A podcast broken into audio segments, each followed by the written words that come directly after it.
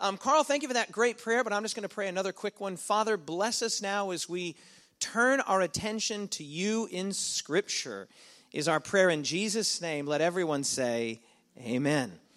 All right, if, if you can believe it, we're actually going to do the seventh and final installment of our series on the book of Jonah. Jonah, we're going to do it. And uh, it's been a long time coming. And perhaps against my better judgment, and certainly against the advising of my wife, we're going to spend a little bit of time in review to catch us up to where we are. Now, Violetta, I want you to have peace about this. It's going to be a maximum 10 minute review, and I'm looking at my timer right now. So, our series has been titled In the Felly of a Bish, and since today has been about two months since our last installment, and there's been six parts, I thought I would just quickly catch us up as to where we've come, because the punchline today is going to be made all the more punchier and powerful by knowing where we've come from. And uh, it'll be a good reminder for all of us. So, our first series, uh, first sermon in the series, was simply titled An Introduction to the Book of Jonah. And we noted that the reason, one of the main reasons we're studying the book of Jonah, is that Jesus identified himself so closely with Jonah, right? We see that in Matthew chapter 12. Jesus identified himself and his mission closely with the Jonah story. In that sermon, we also noted that the book of Jonah is very symmetrical and organized in its basic construction. There are two parts, two equal halves to the book of Jonah, each consisting of three episodes. And those three episodes are almost a mirror image of one another. What we've called the setup, the build up, and the speak up. In the first half, we see God calls on Jonah. The second half also has God calling on Jonah. Then we have Jonah in the Gentiles. In the first half, he's with the Gentiles in the ship on his way to Tarshish. And in the second half, it's Jonah with the Gentiles in Nineveh as he preaches the imminent destruction of the city. And then the speak up is kind of the point. The plot has been built and the, the, the build up has taken place, the table is set, and then the point is what takes place when Jonah calls on God in the first half out of the belly of a fish. And then, as we're going to see today in our final installment, Jonah calls on God from just outside of Nineveh. And so that's what we talked about in the first one. Our second sermon was titled Nineveh or Tarshish, Up or Down. And some of you will remember that Nineveh with God is better than Tarshish without him. Can you say amen? Nineveh's desire was to flee away from God's presence to the west, but God had called him to the north and the east. Jonah saw his flight on the horizontal plane, but God saw his flight on the vertical plane, and we have the repetition of that phrase, phrase again and again. Jonah went down to Tarshish, he went down into the ship, and then finally he goes down into the bottom of the ocean. And so what Jonah saw merely horizontally, God saw vertically. And we noted that God, scripture, the God of Scripture, is not someone to flee from, he's someone to flee what? Someone to flee to. Very good. All right, then we went to our second scene. Part number three in the series was the mysterious man. Jonah, this mysterious man on the boat. And we noted that when Jonah said, Just throw me overboard and the storm will stop, the, the mariners said, No, no, no. The Gentile mariners made every effort to save him. And we noted that the mariners' hard but futile rowing hinted that salvation cannot come by human effort, however sincere and vigorous. Salvation will come through some other means and we noted that just like those Gentile uh, mariners who tried their best to save Jonah, there are many non Christian Christians and many Christian non Christians. Get your, get your mind wrapped around that. There are many people who are in their innermost soul and in their heart, they are acting and behaving in Christian ways. And then there are people who have the name of Christian that do not behave in that way. Jonah being the example here. The one who's fleeing from God was actually the prophet of God. And we noted this, uh, we've noted several times in my preaching here over the last three and a half years that God is working with, say that with me, God is working with everyone, what? Everywhere, right? God is not just working with a small group of parochial people. Okay, then we went to part four, scene three, titled Beyond Death's Door and Back. And this is where Jonah went down in to the belly of the fish into the bottom of the ocean. In contrast with the mariner's vigorous rowing, the fish is a symbol of God's amazing what? Grace and undeserved salvation. It looked like judgment, and in a sense, the fish was judgment, but more than that, it was deliverance from certain drowning in the storm. Jonah's descent first to Tarshish, then into the boat, and then finally to the bottom of the ocean, has now reached its nadir, which means its lowest point. Jonah has gone down, down, down, seeking to flee from the presence of God. He has come to the very doors of death. And that's where Jonah cries out what is really the centerpiece of the entire book of Jonah. And we're going to come back to this. This is the essence of the book of Jonah. And Jonah, in his prayer, cries out and says, Salvation or deliverance belongs to Yahweh. Right? He cries out, he says, You can get me out of this situation. You can get me out of this fish. And so he calls out to God. Tarshish, where Jonah was fleeing to, seemed like deliverance, but it would have brought death. And this fish seemed like death, but in fact, it brought deliverance, which is exciting. And we noted that salvation is not from judgment, biblically speaking. God doesn't save us from judgment. Primarily, He saves us through judgment. And we noted the amazing story of one of our own members, Tim Dowd, who was an alcoholic and had been that way for many years and who fell down the stairs. How many of you remember that story? Fell down the stairs, shattered his arms, and said, Tim, I'm going to quote you on this best day of your life. The best day of his life because that became the day that from that day forward he became a non alcoholic. He turned away. And so salvation didn't come from judgment, it came through judgment. Um, okay, then we had part five, scene four, like father, like son. This is quite a fun one. We noted that Jonah is now on his way to Nineveh, but not because his heart is in it. He is outwardly compliant, but his heart remains unrenewed. We asked this question, and it's a question we're going to come back to today on two occasions. As a recipient of Yahweh's mercy, patience, and saving judgment, is Jonah now ready to extend that to others? And we're going to get our answer today. We're going to get our answer to that question. The Jonah story and we went to the Peter story are everybody's story because we all need a second chance, right? Jonah chapter 3 opens with this phrase The word of the Lord came to Jonah a second time. Jonah was given a second chance. Jesus, when speaking to one of his disciples, the loud mouthed disciple Peter, he said, Peter, son of Jonah son of Jonah. And there's it's a, virtual certainty because Peter's dad's name wasn't Jonah. It's a virtual certainty that it was a play on words suggesting that Peter's story was very similar to Jonah's own, and we noted some similarities there. And the punchline of that presentation was that Yahweh is the God of second chances. And then we came to our penultimate sermon, the one that was just before today's, and that was titled Yahweh, the great and gracious Elohim. Elohim, of course, being the Hebrew word for God, and how Yahweh is the great God. We noted that Jonah went into the city of Nineveh and he said, In 40 days, Nineveh will be hafak, overturned. But that word is ambiguous. It can mean not only the overturning in terms of destruction, but the turning around in terms of reformation or repentance. And we ask the question Did Jonah discern the ambiguity within his own statement? That, that Nineveh will be overturned. Did he even understand the ambiguity of his own statement? Jonah struggled to reconcile the good of Assyria with the good of Israel. He thought that these are diametrically, how can what's good for Assyria be good for Israel? And how can what's good for Israel be good for Assyria? Jonah took a parochial or a small view where God took a universal view, and we're going to see that today. Transitioning people from the general Elohim or God to the personal Yahweh is our calling. Just as the Gentile mariners called out to Yahweh, the Ninevites call out to Yahweh. And so these Gentile peoples are calling out to the Hebrew God. It's absolutely amazing. This general idea of some God out there to the covenant making, covenant keeping God, Yahweh. Which brings us to our presentation today, and that only took nine minutes, babe.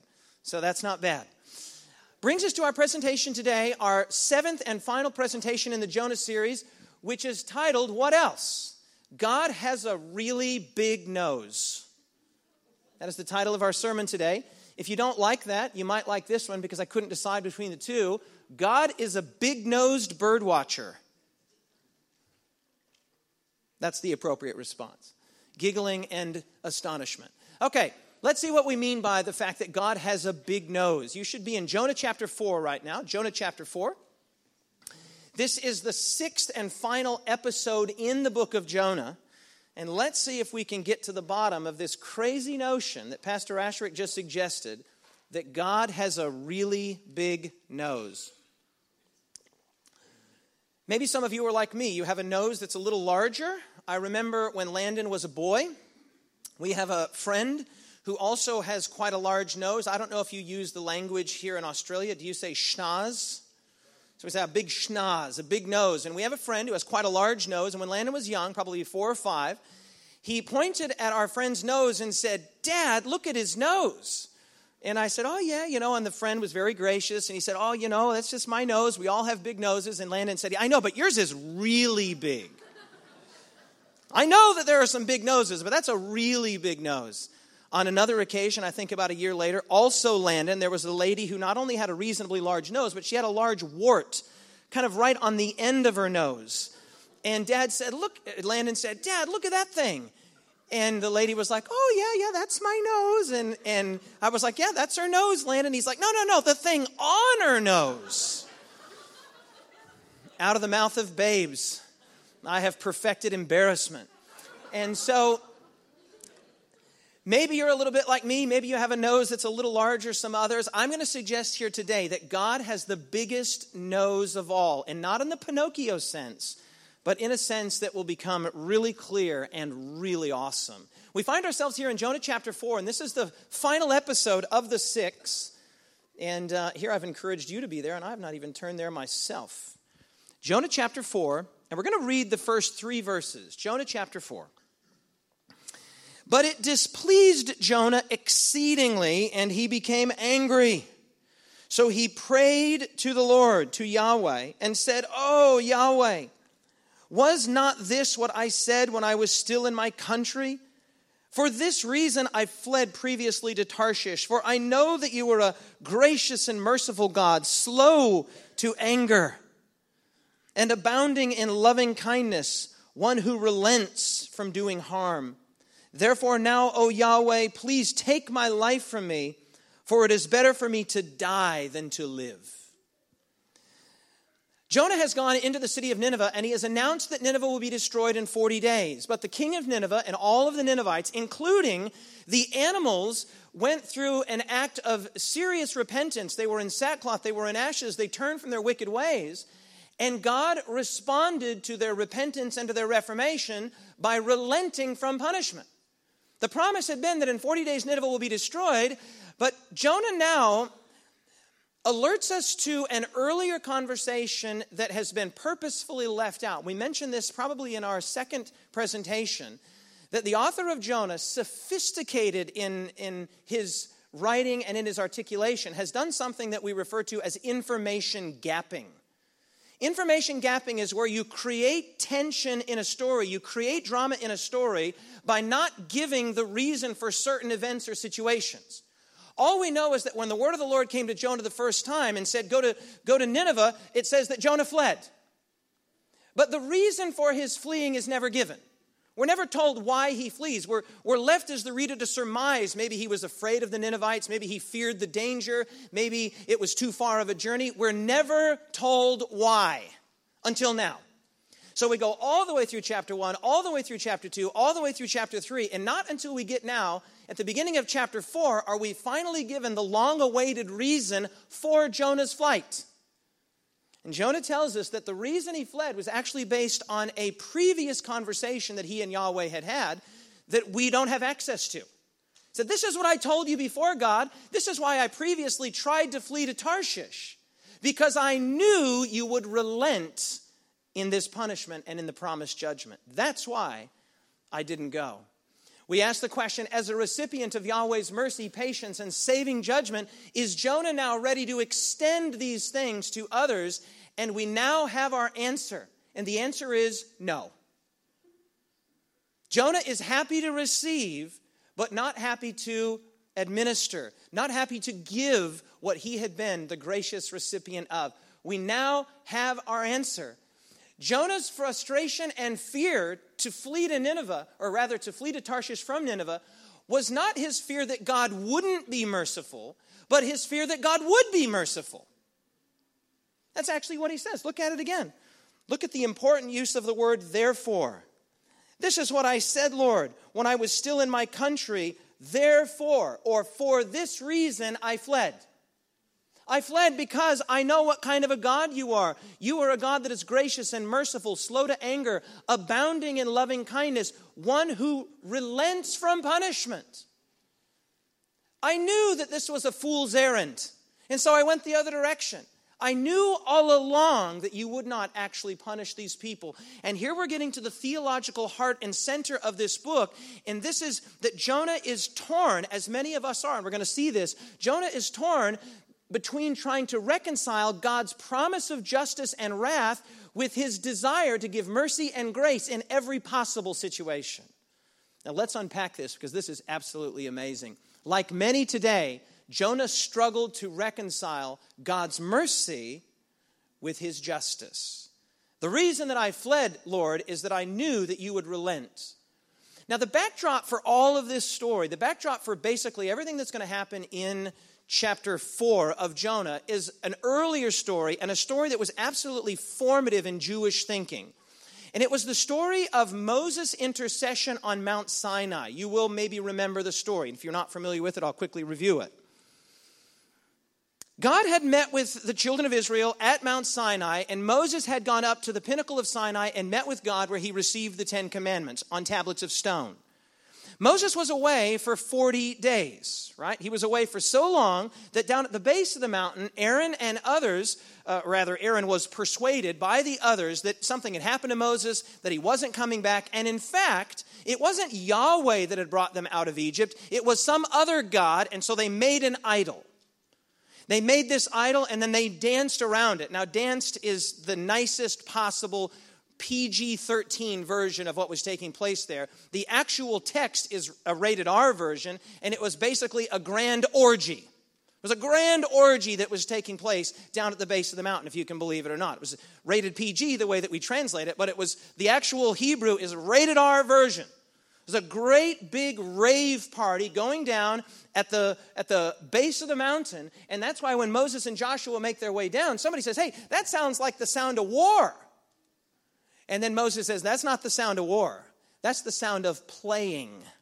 And the word for playing there is a much stronger word than playing. It's that, that's the sound of an orgy. That's the sound of, of, of arousal. That's the sound of, of an erotic uh, dance and festivities that are taking place. So Moses comes down. You will remember the story. He sees the golden calf. He, he throws the tablets of stone down, signifying that the covenant had been broken.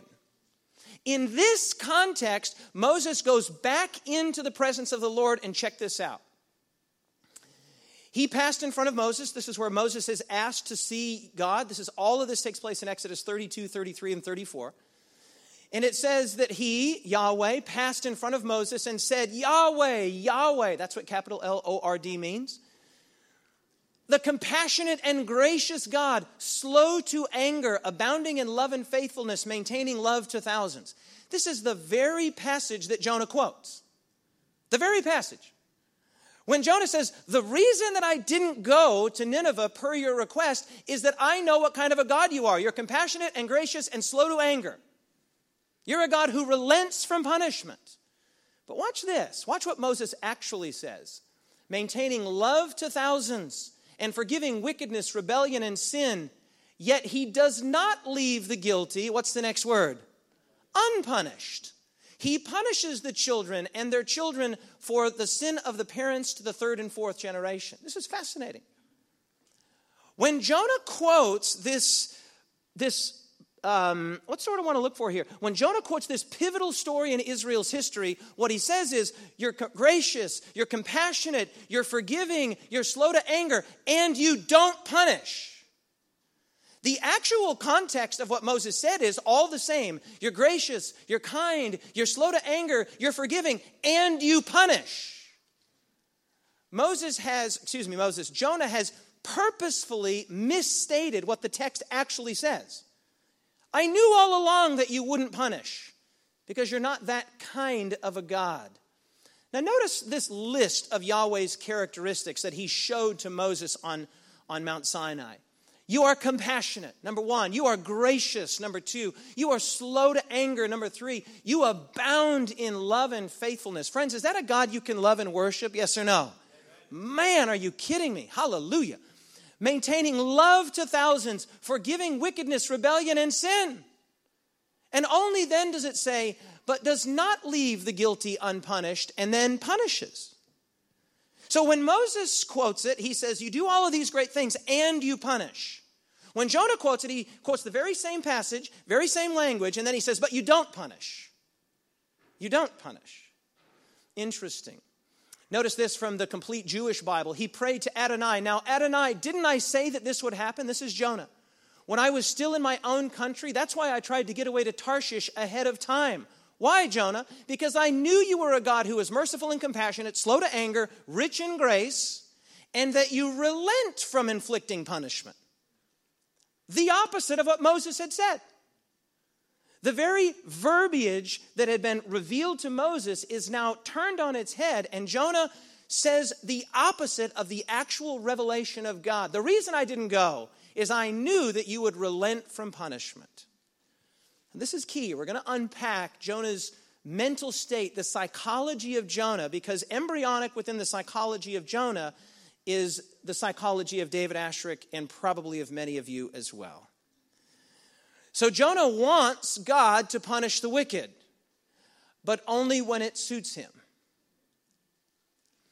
My suspicion is, is that there's not a person in this room who can't relate to that.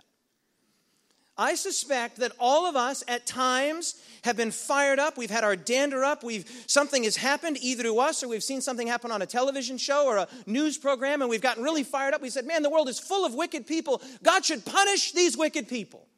He'd be an unusual human being if he didn't feel that way at times. But it's funny how we're selective in when and where and how, how and to whom we want God's punishment to be administered. Am I wrong or am I right? It's funny how when we have fallen, when we're the wicked, when we're on the short side of, of obedience, we want grace. But when others are on the short side of obedience, we want punishment. This was Jonah. As a recipient of Yahweh's mercy, patience, and saving judgment, is he ready to extend them to others? That's the question we're asking. The answer that we're getting here is no. Now, this phrase is a fascinating one, and you might have wondered why would we call the sermon God has a really big nose, or if you prefer, God is a big nosed bird watcher. Why? What a strange sermon. In fact, not a strange sermon title. The phrase slow to anger here is a translation of a Hebrew idiom. An idiom is a saying or a, a colloquial saying like go fly a kite or fair dinkum. And the actual verbiage in the Hebrew is that God has long nostrils. God has long nostrils. Now just let that settle in. God, I know what kind of a God you are. You're gracious, you're kind, you're compassionate, you have long nostrils. Friends, how do you feel about a God who has long nostrils? Well, what the, the idiom is that when people become angry, when they become agitated, when they flare up, your nostrils flare up, and God's nose is so big and his nostrils are so long that they're slow to flare up. God has a big nose. We'll come to the bird watching point, uh, point at the end. The backdrop for Jonah's ultimatum to Yahweh is Moses' intercession for Israel at Mount Sinai. Now, you might be saying, wait a minute, ultimatum? I missed that part. Jonah makes an ultimatum. In fact, what Jonah says to God, and this is the first time in the whole narrative where Jonah and God are actually interacting in dialogue fashion. Up to this point, we've had Jonah speaking or we've had God speaking. This is the first time where Jonah and God are actually communicating back and forth. And, and what Jonah says to Yahweh is a, a not so thinly veiled ultimatum that looks like this Either you will change your mind and punish, or I will die. The backdrop for this is the intercession of Moses. Let me just remind you of that story. We, we, we said it just a moment ago where, where when Moses came down the mountain and he threw down the tablets of stone, Moses then went back into the presence of God, and this dialogue occurs. This is Exodus chapter 32. Moses said to the people, You have now committed a great sin, dancing around the golden calf and attributing their Exodus deliverance to an idol. But now I will go up to Yahweh. Perhaps I can make atonement for your sin. So Moses went back into the Lord's presence and he said, Oh Lord, what a great sin these people have committed. I can't believe it. They've made for themselves gods of gold, idols of metal. But now please forgive their sin. And if you cannot, then blot me out of the book that you have written. Save them, forgive them if possible. And if this sin is too big, too great, too egregious, if you can't forgive them and, and there must be judgment, if there must be punishment, then let the judgment and the punishment come on me. Blot me out of the book. Now, here's the remarkable thing this is kind of what Jonah is doing, but only in reverse. Jonah does not desire his own death. Jonah knows the story of Moses and he knows it well that God had originally said, Moses, I'm going to destroy those people and I'm going to start with you a new nation. I'm going to start with you. I'm going to start fresh with you, Moses. And Moses' response is, No, don't start fresh with me. If punishment must come, if judgment must come, if wrath must come, blot me out of the book so that they can be saved. Jonah knows that Yahweh has a history of changing his mind about judgment. The problem is, is that Jonah's got the story backward. He doesn't desire his own death. What he desires is a reversal of Yahweh's decision to not punish Nineveh. He has the story of Moses, and I've put in parenthesis here the story of Jesus backward. He has the story backward. Backward in what sense, David? Because you give up your life for others. That's the Moses story. That's the Jesus story. Greater love has no man than this, and a man would lay down his life for his friends. You don't threaten to die if they're not killed. That's a very different thing. Now, check this out. Stay in the text and look at verse 4. Jonah chapter 4, verse 4. Then the Lord said, and we'll come back to this Is it right for you to be angry? We'll come back to the significance of that in just a moment. I want you to see verse 5. So Jonah went out of the city, and he sat on the east side of the city, and there he made himself a shelter, and he sat under, under it in the shade. Now, watch this till he might see what would become of the city. So you have this petulant, adolescent dialogue where Jonah is throwing the equivalent of a prophetic temper tantrum, and he says, I knew you would do this. I knew you would be forgiving. I knew this was the kind of long nosed God that you are. And that's why I fled. And he's just throwing this temper tantrum. And he says, It would be better for me to die. And God's like, Really? This is a bit much, right? Is it right for you to be carrying on like this? Moses, uh, Jonah rather then excuses himself from the dialogue, from the presence, goes out to the east, that's significant, we'll come back to that in just a second, and sits down to wait and see what will happen to the city hoping against hope that Yahweh will relent, change his mind, and actually do what he said he wouldn't. Now he will punish. In the same way, there was a reversal of fortune in the day of Moses, where God said he would and then didn't. Jonah's hoping for the opposite that God said he wouldn't, but now he will. He's effectively giving God an ultimatum that says either you will be true to me, a Jew, your covenant people, or you will be true to these wicked Ninevites. But you can't have it both ways. It's either us, it's either me or them. Fascinating. There is some crazy psychology going on inside of Jonah here. I'm suggesting that it's not all that unusual, and we'll come to that in just a second. Moses' concern and Jesus' concern too was for Yahweh's reputation and for others' salvation.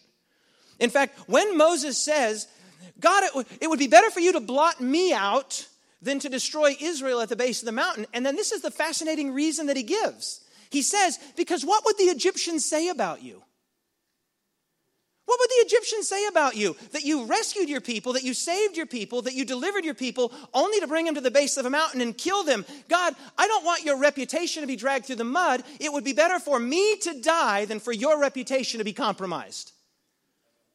Moses was passionate about saving and protecting the reputation of God, Jesus came to save and to secure God's reputation. What did he say? If you have seen me, you have seen the Father. Jonah could care less about God's reputation as such. What Jonah wants is what Jonah wants, and that's the destruction of the wicked.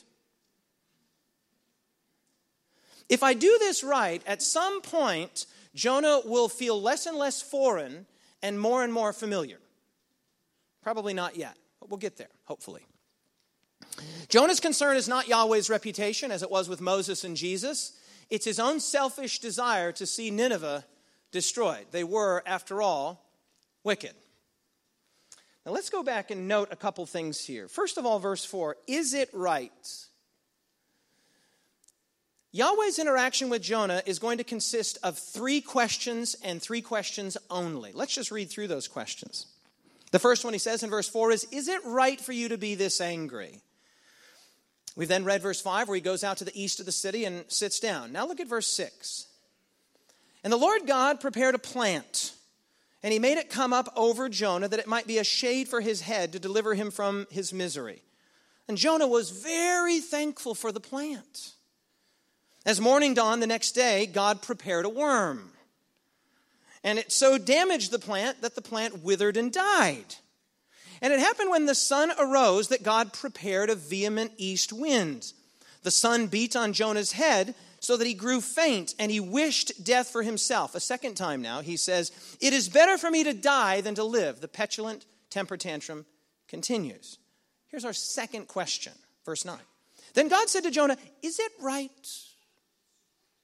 Hey, that's the very same question he's already asked once. Is it right for you to be so angry? Here's the second time. Is it right for you to be angry about the plant? He said, It is right for me to be angry. I'm even angry to the point of death.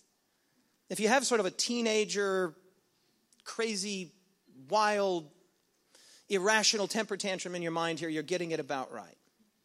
Verse 10 But Yahweh said, You had pity on the plant that you didn't even work for. You didn't make it grow. And it came up overnight and it, it, it came up overnight and it perished in a night. And here's the second question, or the third question, rather. And should I not pity Nineveh, that great city, in which there are more than 120,000 persons who don't know their right hand from their left and many cattle? That's how the book ends. It's a fascinated, open ended ending that we're going to get to in a, in a moment. It places the reader squarely in the place where they become Jonah. You have to evaluate your own motivations, your own answers to these questions, because the conversation between God and Jonah is not really a give and take. It's Jonah throwing a temper tantrum and God asking three questions. Is it right for you to be angry? Is it right for you to be angry about the plant? Haven't I done the right thing? I don't know if you've noticed this or not, but when God shows up in Scripture, he often doesn't show up to say something. We're talking about what's called a theophany or the appearances of God. He often shows up to inquire and to ask questions. We see this right in Genesis chapter 3. God shows up and says, Who told you that you were naked? Have you eaten of the tree that I told you not to eat of? What is it that you've done? We often see God coming in not to make bold and emphatic statements about situations, but to inquire, not because he lacks knowledge, not because God's like, uh, what happened? Uh, uh, uh. God doesn't lack awareness or knowledge. God asks questions to place the listener or the hearer to the question squarely in the, cro- squarely in the crosshairs of the point that God is trying to make. We'll come back to that in just a second. When Jonah leaves the city, he leaves east. He goes out to the east of Nineveh. East is significant, as we've mentioned before. The book of Jonah is, is saturated in the imagery of Genesis. There's a lot of Genesis imagery going on here, and we won't revisit that now. But in the early chapters of Genesis, east becomes the direction, watch this, of loneliness and rebellion. East is the direction of loneliness and rebellion. Adam and Eve leave the Garden of Eden to the east to be alone in rebellion. Cain leaves to the east to be alone in rebellion. The builders of Babel moved east to be, as they were, alone as a group, but all of them in rebellion. And Lot moved to the east towards Sodom to be alone. And the beginnings, provisionally, of rebellion.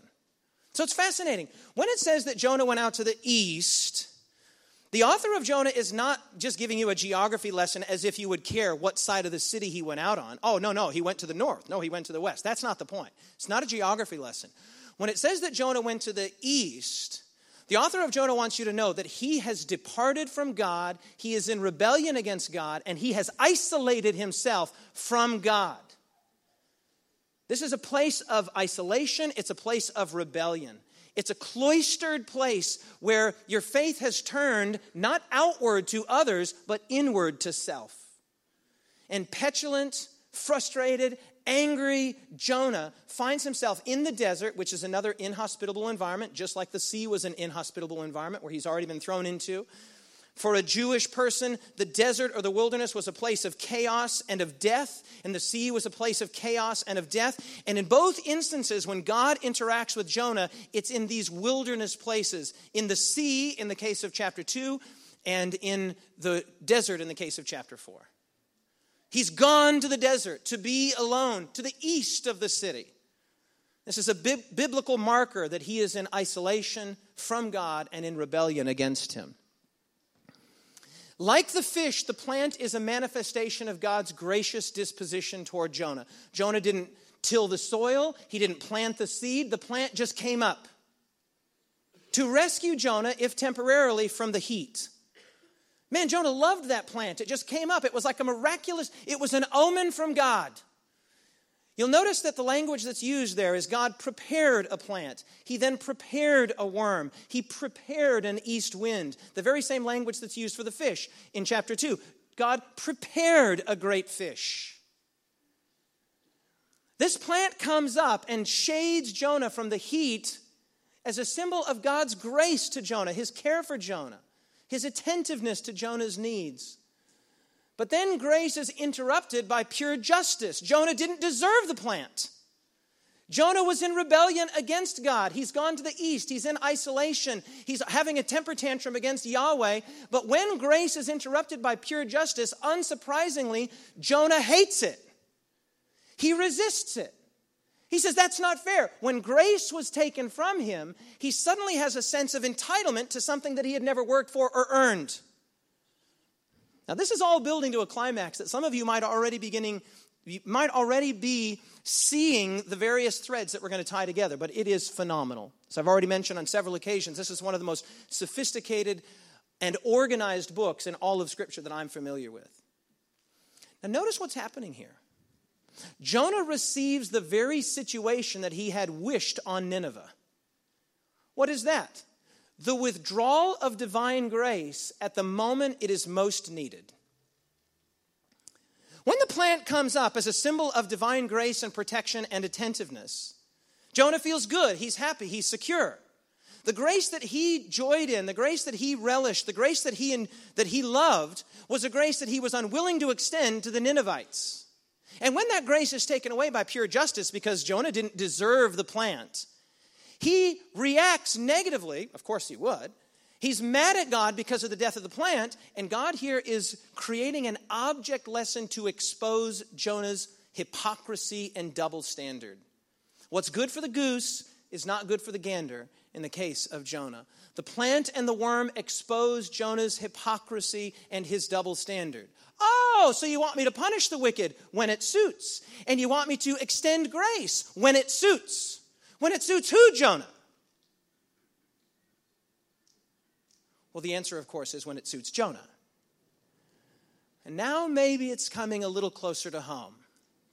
Maybe it's coming a little closer to home. Kevin Youngblood, in his superb book, Jonah, God's Scandalous Mercy, says Jonah's situation jeopardized only one person. Think of Jonah out there by himself to the east of the city.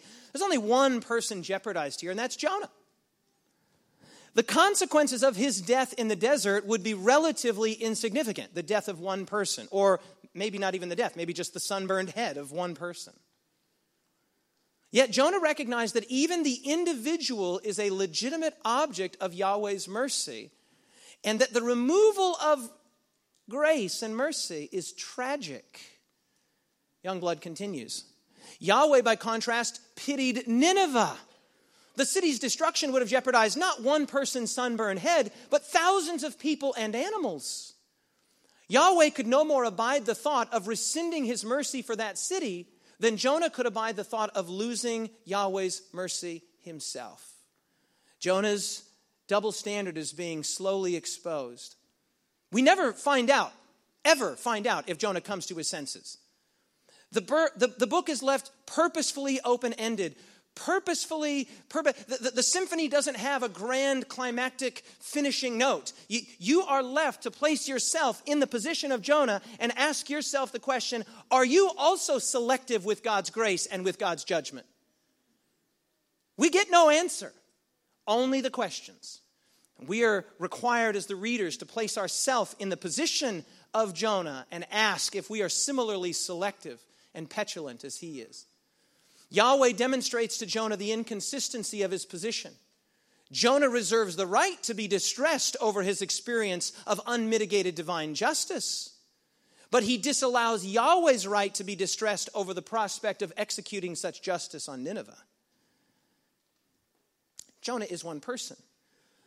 Nineveh is 120,000, which probably is not a literal number. It's almost certainly not a literal number. It's, it's a biblical way of saying a lot of people. The word million doesn't really occur in Scripture. When a Jew, a Jewish writer wanted to say a lot of people, they said a thousand. If they wanted to say a lot, lot, they said 12,000. If they wanted to say a lot, lot, lot, they said 120,000. If they wanted to say even more than that, they said 10,000 times 10,000. So, so this is not a specific number. It's not as though they had done, you know, Moses did a, or Noah, uh, Noah, excuse me, Jonah did a quick census and he was suddenly aware prophetically that there were 120,000 people in the city. This is just God's way of saying, there are a lot of people there, Jonah, people that I love, people that I care for. Yes, sinners in your eyes, but children in my eyes. We've already noted before that Nineveh was a great city belonging to Yahweh. And yet, Jonah has a very parochial, very insular, very self centered view of the way that Yahweh should work. I'm a Jew. I know the truth. I have Torah. Do what's in my best interest and in the best interest of my people. Because what's good for Assyria cannot possibly be good for us, and what's good for us cannot be good for Assyria. So give me my plant back and destroy those wicked evildoers. It's real simple, God. Just do what I say. Jonah wants to punish the wicked, but only when it suits him. And Jonah wants God to extend grace, but only when it suits him. This is the very same Jonah who cried out from the belly of a fish Deliverance belongs to who? To Yahweh. God, deliverance belongs to you. Salvation belongs to you. You are such a big, magnanimous, saving God that you can rescue me even from the belly of this fish at the bottom of the ocean. God, you can save. Deliverance and salvation belongs to you, O Yahweh. But now he's like, eh. Give me my plant back and destroy those evildoers. Youngblood again this quotation is so perfect. It so captures the essence. It was so beautifully written, I had to include it. Believers like Jonah are often tempted to view God's reluctant wrath as indecisiveness or maybe even inconsistency on the part of God.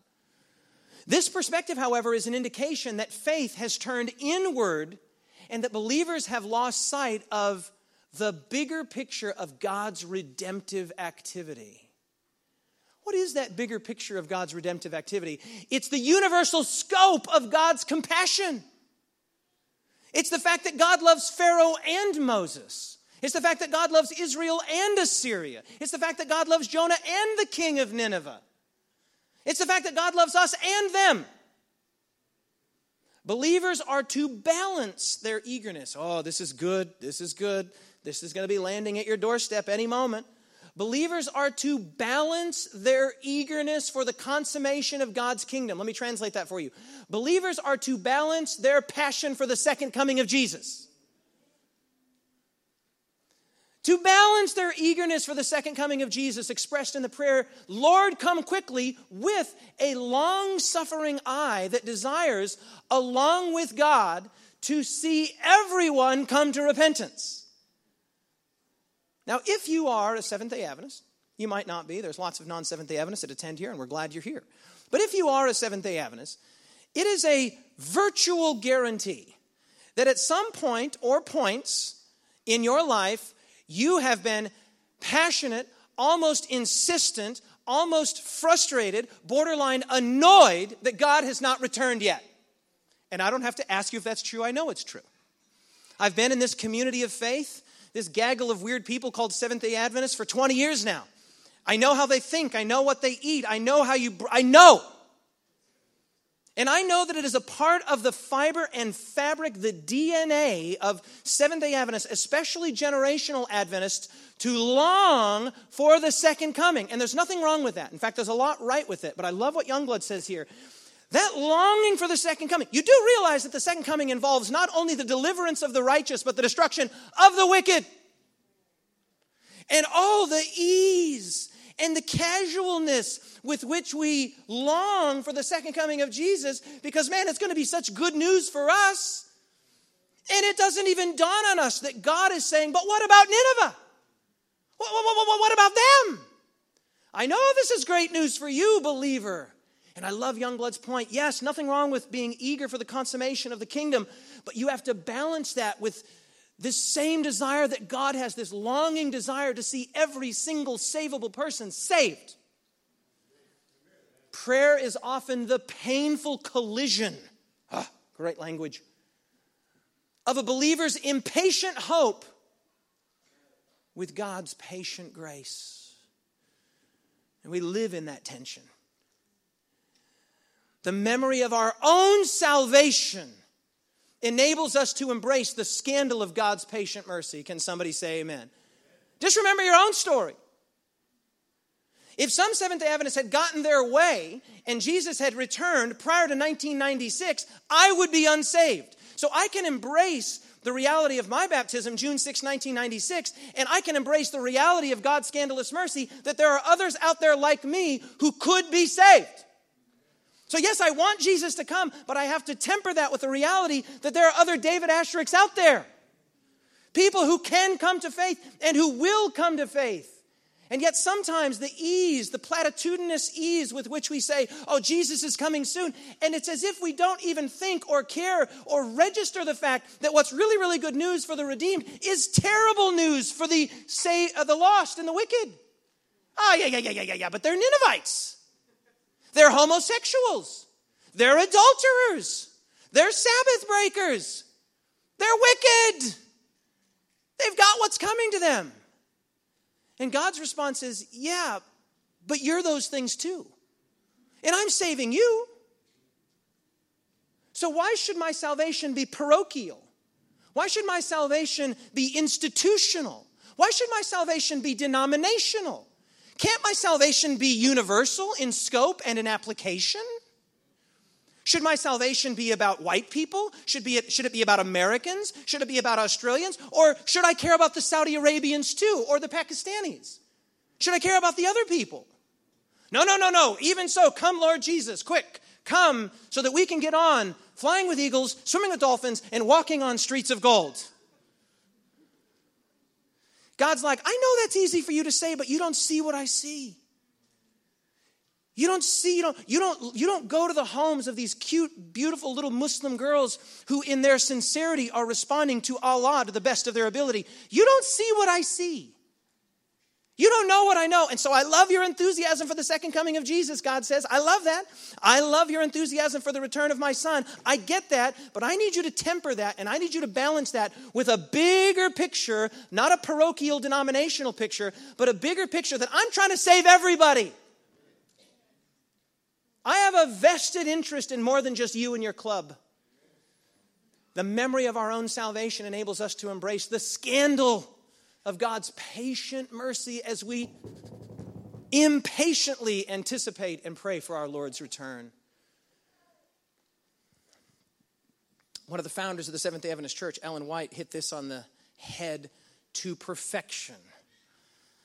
She said, The shortness of time is frequently urged as an incentive for seeking righteousness and making Christ our friend. Jesus is coming soon. She says this is often used as a motivator, as, a, as an incentive. She says, This should not be the great motive with us. And then this fascinating little line it savors of selfishness. What? How so? How does it savor of selfishness, this emphasis on the nearness of Jesus' return? Is it necessary that the terrors of the day of God should be held before us to compel us through fear to right action? And then she says, This ought not be. Why not? Because Jesus himself is attractive. Can somebody say amen? amen? The attraction is Jesus, not his soon return. It's not just the second coming period, it's the second coming of Jesus. And Jesus himself is attractive. It's not like preparing for a hurricane, it's not like preparing for a storm. It's Jesus that's coming. And she says, He's attractive. The urgency is not in the return of Jesus. The urgency is not so much in the Pope or what the Pope is doing. The urgency is not even so much in what Donald Trump is doing. All of those signs of the times are fine and good. You pay as much attention to them as you think is healthy. But the urgency is and always has been Jesus Himself is the urgency. He is full of love, mercy, and compassion. In one of her best loved and best known books, Ellen White wrote these words again, one of the founders of the Adventist Church. The last rays of merciful light, the last message of mercy to be given to the world is a revelation of God's character of love. Can somebody say amen? But it's not going to be written across the sky by an airplane. How is that, how is that message of love going to be revealed? The children of God let me translate that for you. The church, the children of God are to manifest His glory, to show His character. In their own life and character, they are to reveal what the grace of God has done for them. And this is what Jonah failed to do. He's happy to receive grace, but slow to dispense it.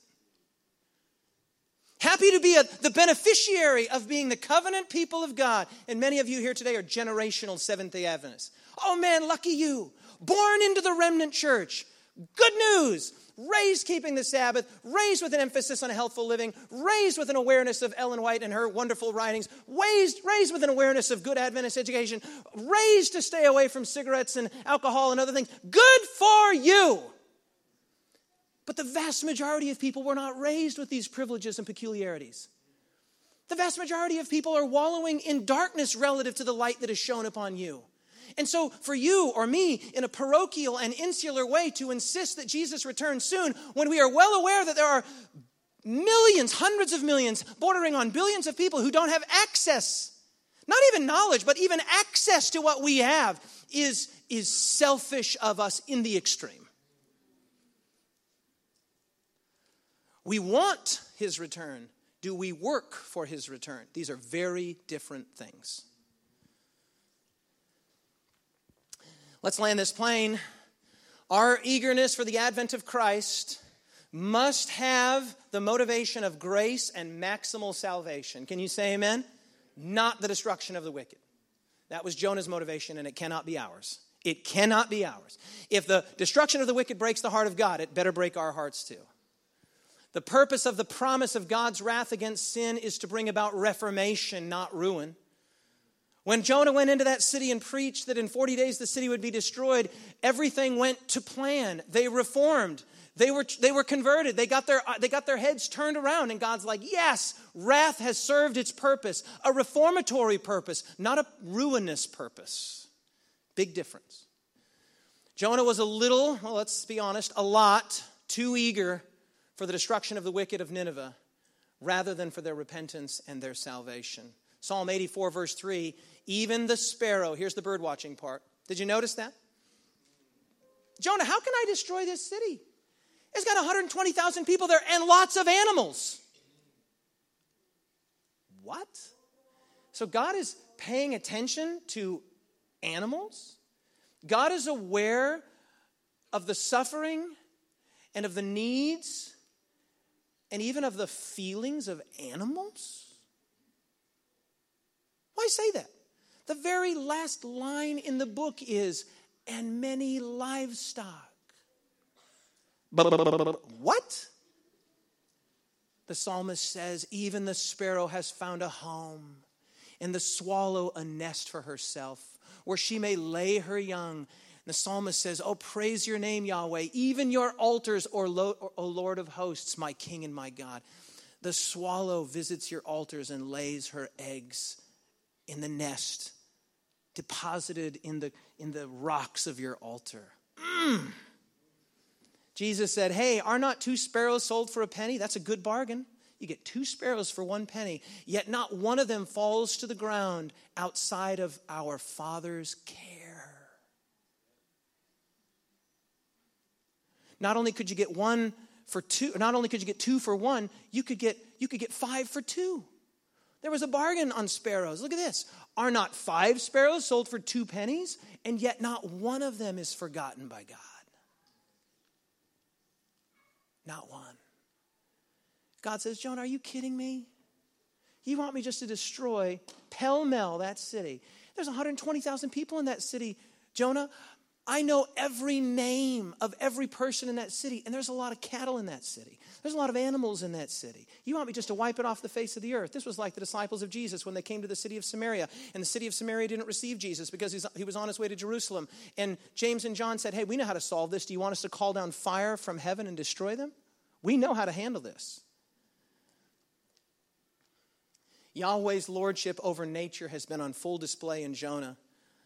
The whale or the fish obeyed, the plant obeys, the wind obeys, the worm obeys. Not only is Yahweh the creator of nature, he is the carer of nature and the lover of nature. Some of us are nature lovers as well. If all we knew of Yahweh was his loving attention to sparrows, we would know enough to love him. Let that sink in.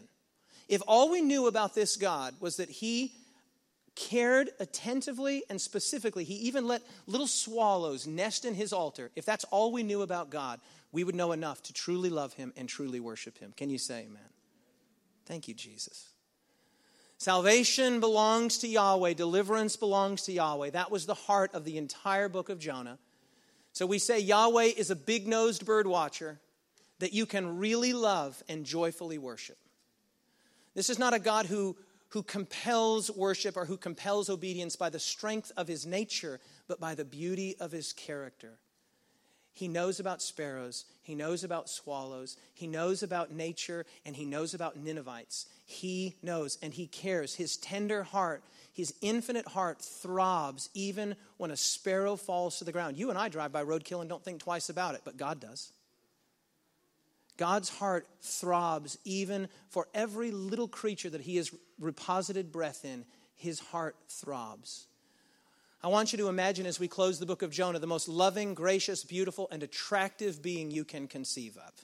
Just try that. Just imagine the most gracious, loving, beautiful, magnanimous, attractive, benevolent, merciful being that you can conceive of.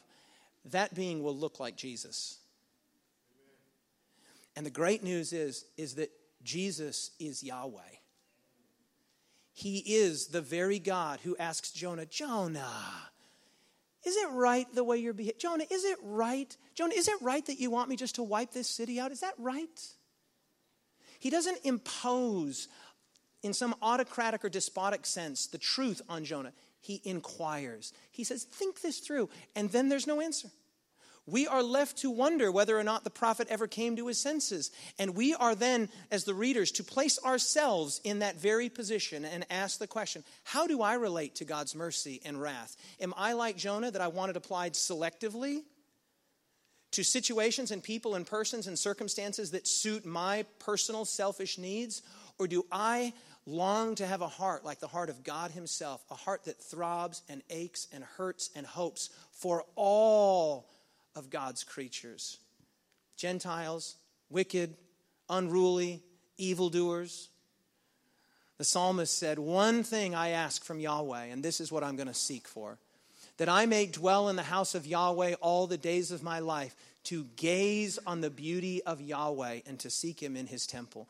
Friends, through the unending ages of eternity, we will gaze on the goodness of Yahweh. So just imagine the most beautiful, merciful, amazing, attractive being you can conceive of.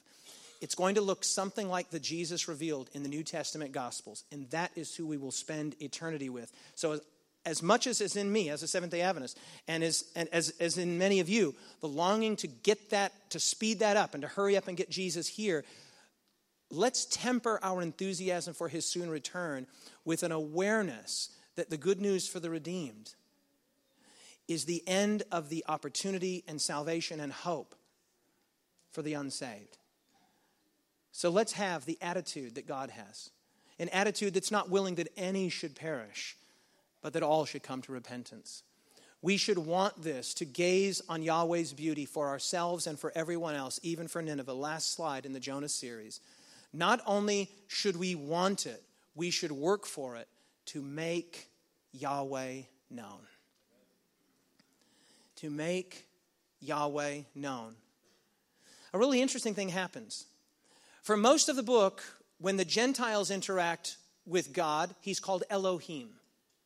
That just means God.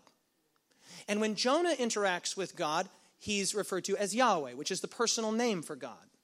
And for almost the entire book, the author of Jonah keeps that clear. He makes it really clear. Gentiles are talking, Elohim. Jonah is talking, Yahweh. But at the end of the book, Elohim is talking to Jonah. At the end of the book, Elohim is talking to Jonah, and the Ninevites have called on Yahweh. There's been a shift.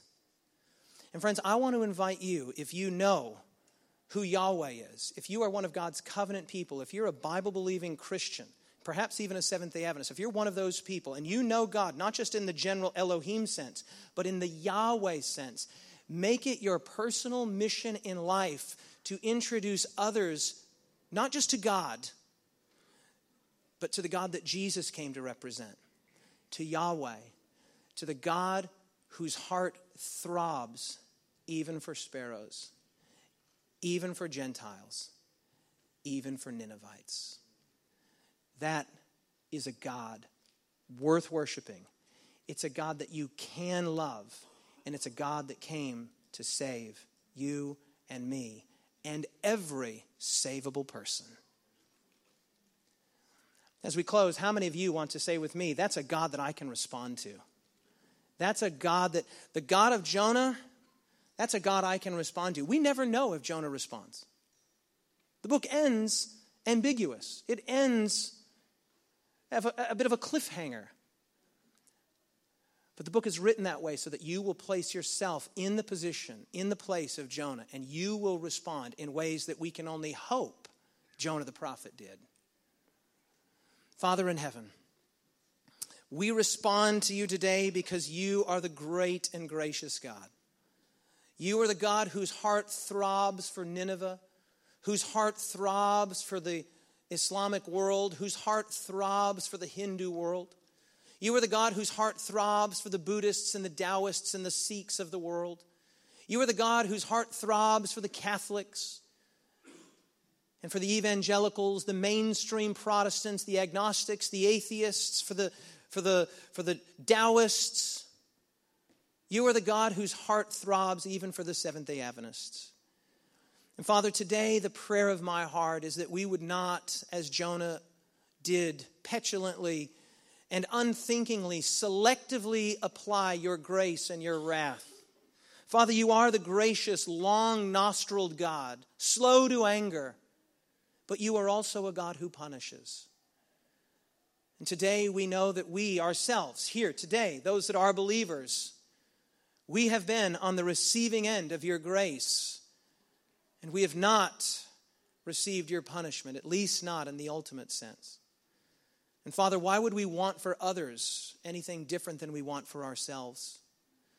And so we pray that the Kingscliff Church and we pray for our global church, the larger Christian church and the denominated Seventh day Adventist church, that there would be a revived passion, not just for us, but for them too. For those people over there, those people on the outside looking in, those people who are not a part of our community of faith, those people who don't know what we know, who don't love who we love. Father, those people who have rejected not you, but a caricature of you Father, may we make it our business and our passion here at Kingscliff to do what Jonah did only reluctantly. But may it not be a reluctant errand for us. May it be a passion for us to make Jesus famous in our world. Father, you've been with us in this series, and we pray that you will be with us going forward. May we truly be a city set on a hill, a place where people come to learn the truth about the one true God and his amazing Son, in whose name we pray. Let everyone say, Amen. God bless you all.